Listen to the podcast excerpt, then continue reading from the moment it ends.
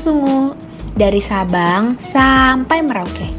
Kenalin, nama aku Sekar Sandia selaku staf muda bidang humas BEM FKM Undip 2021 di mana lagi kalau bukan di FKM On Air in IGTV BEM FKM Undip.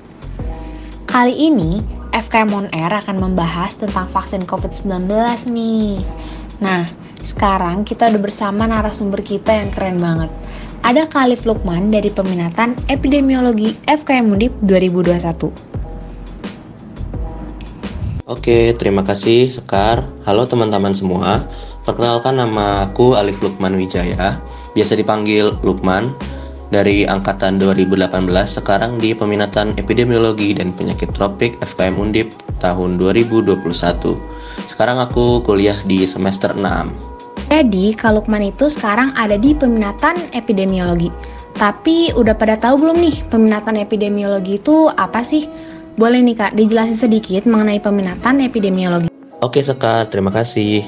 Jadi untuk cabang ilmu epidemiologi sendiri itu mempelajari dan menganalisis tentang penyebaran, pola, dan faktor-faktor yang mempengaruhi kondisi kesehatan atau penyakit pada populasi tertentu dan di waktu tertentu.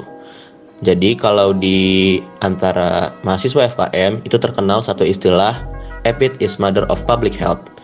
Artinya ilmu epidemiologi sendiri merupakan induk dari seluruh ilmu kesehatan masyarakat. Semua peminatan di kesehatan masyarakat pasti akan memakai ilmu epidemiologi, hanya saja penerapan di bidang masing-masing berbeda.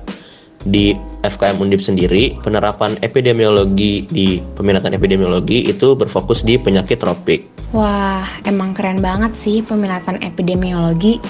Nah, sekarang bisa kita mulai ya kak sesi sharing-sharingnya. Jadi, apa sih kak yang dimaksud dengan vaksin? Kenapa COVID-19 memerlukan vaksin? Boleh, boleh. Tapi sebelumnya aku mau disclaimer dulu nih. Uh, jadi aku sendiri kan juga masih tahap belajar ya. Jadi mungkin dari teman-teman pendengar atau mungkin sekarang sendiri, kalau pengen cari referensi lain yang meyakinkan selain dari podcast ini boleh banget kok. Oke? Okay? Oke, jadi vaksin itu secara umum merupakan senyawa kimia yang digunakan untuk menghasilkan kekebalan individu terhadap satu penyakit. Misalkan vaksin polio itu kan hanya bisa menciptakan kekebalan untuk penyakit polio, tidak bisa untuk penyakit flu atau penyakit lainnya seperti itu. Dan pemberian vaksin itu secara umum bisa dibagi dua, ada yang melalui injeksi dan melalui oral atau mulut gitu. Dan untuk bahan penyusunnya sendiri apa sih vaksin itu? Nah, vaksin itu bisa dibagi menjadi dua, ada bahan aktif dan bahan tambahan. Bahan aktif itu berupa antigen atau patogen yang menyebabkan satu penyakit pada individu gitu. Dan untuk bahan tambahannya bisa berupa ajuvan, pengawet, dan juga stabilisator. Antigen itu sendiri bisa dibagi menjadi tiga. Yang pertama itu ada antigen yang dilemahkan, kemudian antigen yang quote on quote dimatikan, karena tidak semua antigen bisa dimatikan, seperti misalkan virus, atau bagian tubuh dari antigen itu sendiri. Lalu kenapa sih COVID-19 itu butuh vaksin? Jadi yang pertama itu kita coba tinjau dari sudut pandang sains. Uh, kalau di ilmu epidemiologi sendiri ada teori namanya kekebalan kelompok atau herd immunity. Mungkin dari teman-teman pernah dengar soal ini.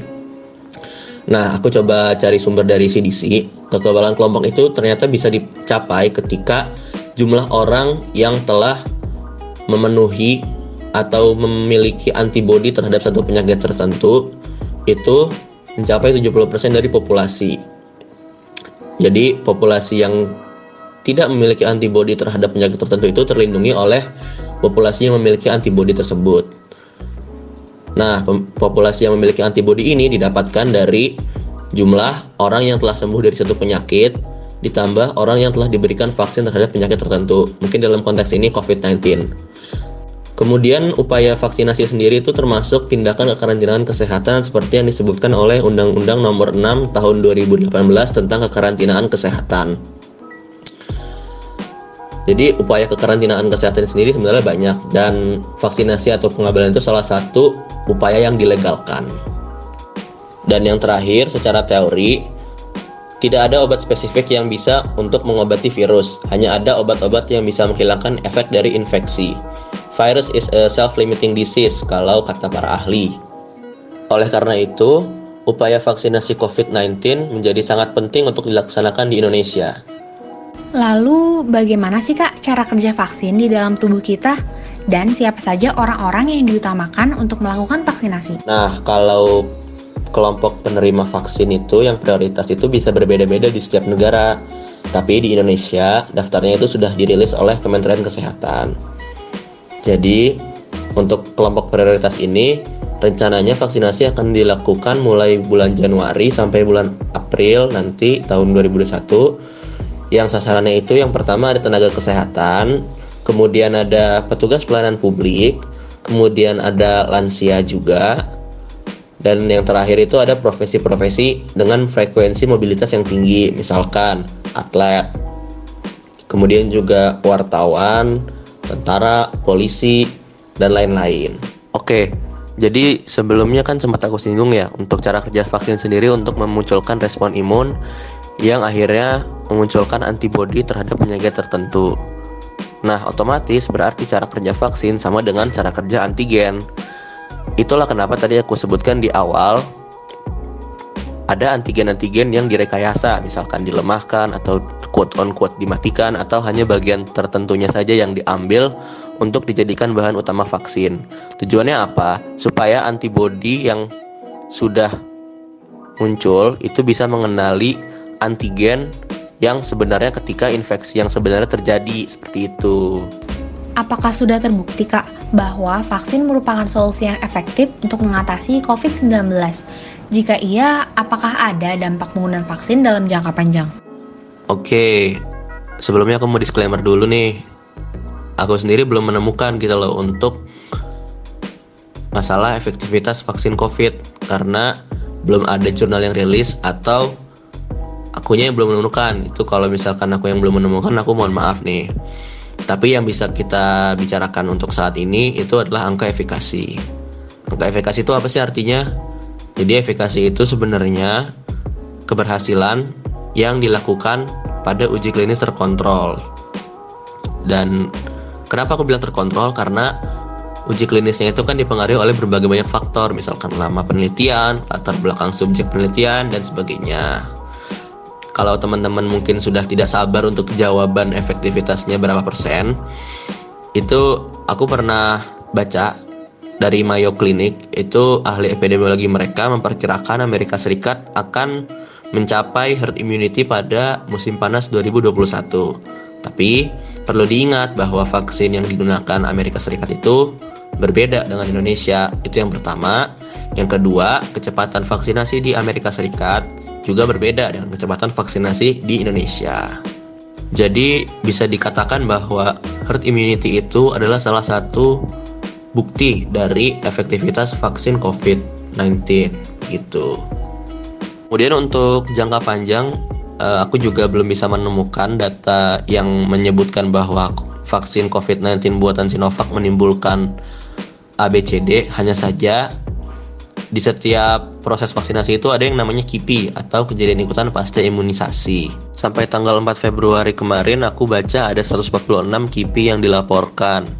Tapi yang perlu dicatat adalah KIPI-nya ini merupakan reaksi-reaksi yang istilahnya masih bisa diatasi dan sifatnya wajar muncul setelah proses vaksinasi misalkan pengerasan atau gatal atau pegal dan macam-macam lah gejala ringannya seperti itu. Kalau begitu, bagaimana sih Kak alur dari pengajuan vaksinasi? Oke, jadi untuk alurnya sendiri diatur di keputusan Dirjen P2P Kementerian Kesehatan. Jadi yang pertama nanti sasaran menerima vaksin COVID-19 itu melakukan registrasi ulang di lokasi yang telah ditentukan dan jadwal yang telah ditentukan. Kemudian setelah registrasi ulang, sasaran akan melakukan screening dibantu oleh petugas kesehatan dan dilanjutkan dengan pelaksanaan vaksinasi di meja selanjutnya. Kemudian setelah vaksinasi selesai, ada namanya pemantauan KIPI atau kejadian pasca imunisasi dan pencatatan hasil vaksinasi selama 30 menit. Kemudian setelah itu kembali lagi dua minggu setelahnya kalau vaksinnya Sinovac ya kembali lagi dua minggu setelahnya dan melakukan proses yang sama. Sebagai seorang mahasiswa, Hal apa saja sih Kak yang harus dilakukan untuk meyakinkan masyarakat bahwa vaksin COVID-19 itu aman dan jauh dari isu-isu yang kebenarannya saja belum terbukti? Oke, ini kalau jawaban dari aku sebenarnya cukup subjektif sih. Maksudnya kalau aku di posisi seperti itu aku akan melakukan seperti ini gitu. Jadi yang pertama mahasiswa itu apalagi kalau jurusannya kesmas atau kesehatan lainnya ya gitu harus bisa menjadi role model gitu. Artinya apa? Ketika sudah tiba waktunya kamu divaksin ya divaksin aja gitu. Jangan takut jangan menolak. Apalagi jangan membuat isu-isu yang istilahnya bisa mengacaukan persepsi ah itu orang kesmas aja nggak mau divaksin kok kenapa kita harus divaksin? gitu jadi ya tunjukkanlah kalau kita itu siap untuk membantu pemulihan kesehatan masyarakat Indonesia. Dan yang kedua, kamu bisa gunakan sudut pandang masyarakat untuk meyakinkan masyarakat. Misalkan kamu punya temen nih, dia itu orangnya alim banget, rajin ibadah dan segala macamnya gitu. Tapi untuk urusan vaksinasi sendiri, mungkin beliau atau dia agak tertutup gitu Nah, caranya gimana?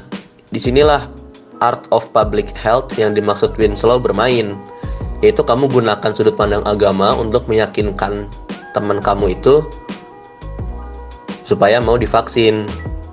Ya gunakanlah kaidah-kaidah atau ayat-ayat yang mendukung.